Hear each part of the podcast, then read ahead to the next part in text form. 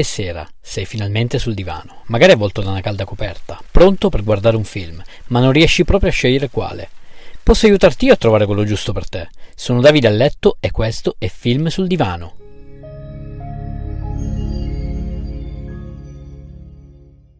Nell'episodio di oggi parleremo di Joker, anno 2019, genere giallo. Lo potete trovare sia su Netflix che su Prime Video. Nel cast troviamo Joaquin Phoenix, famosissimo per il gladiatore, e Robert De Niro, che non ha bisogno di presentazioni, ma comunque ha interpretato Il Padrino, Taxi Driver, Nonno Scatenato e tanti altri. La trama racconta di Arthur Fleck, un uomo depresso che vive con la sua anziana mamma nei bassi fondi di Gotham City.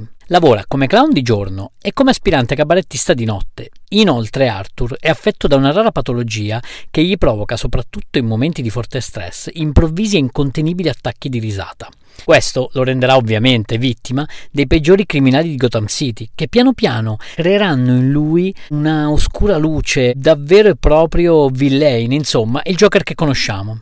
Un Phoenix davvero da premio Oscar, una risata inimitabile, agghiacciante, tant'è che non è mai stata ridoppiata in nessuna delle versioni nei vari paesi del mondo. Il film è leggermente disturbante, comunque per via del punto di vista di un villain, il cattivo dei fumetti e poi dei film, dei cartoni e dei videogiochi. È utile perché è un vero e proprio nuovo punto di vista di Gotham City e vedremo anche la famiglia Wayne in una veste diversa. Insomma, lo consiglio e poi una volta tanto bisogna fare il tifo per i cattivi, no?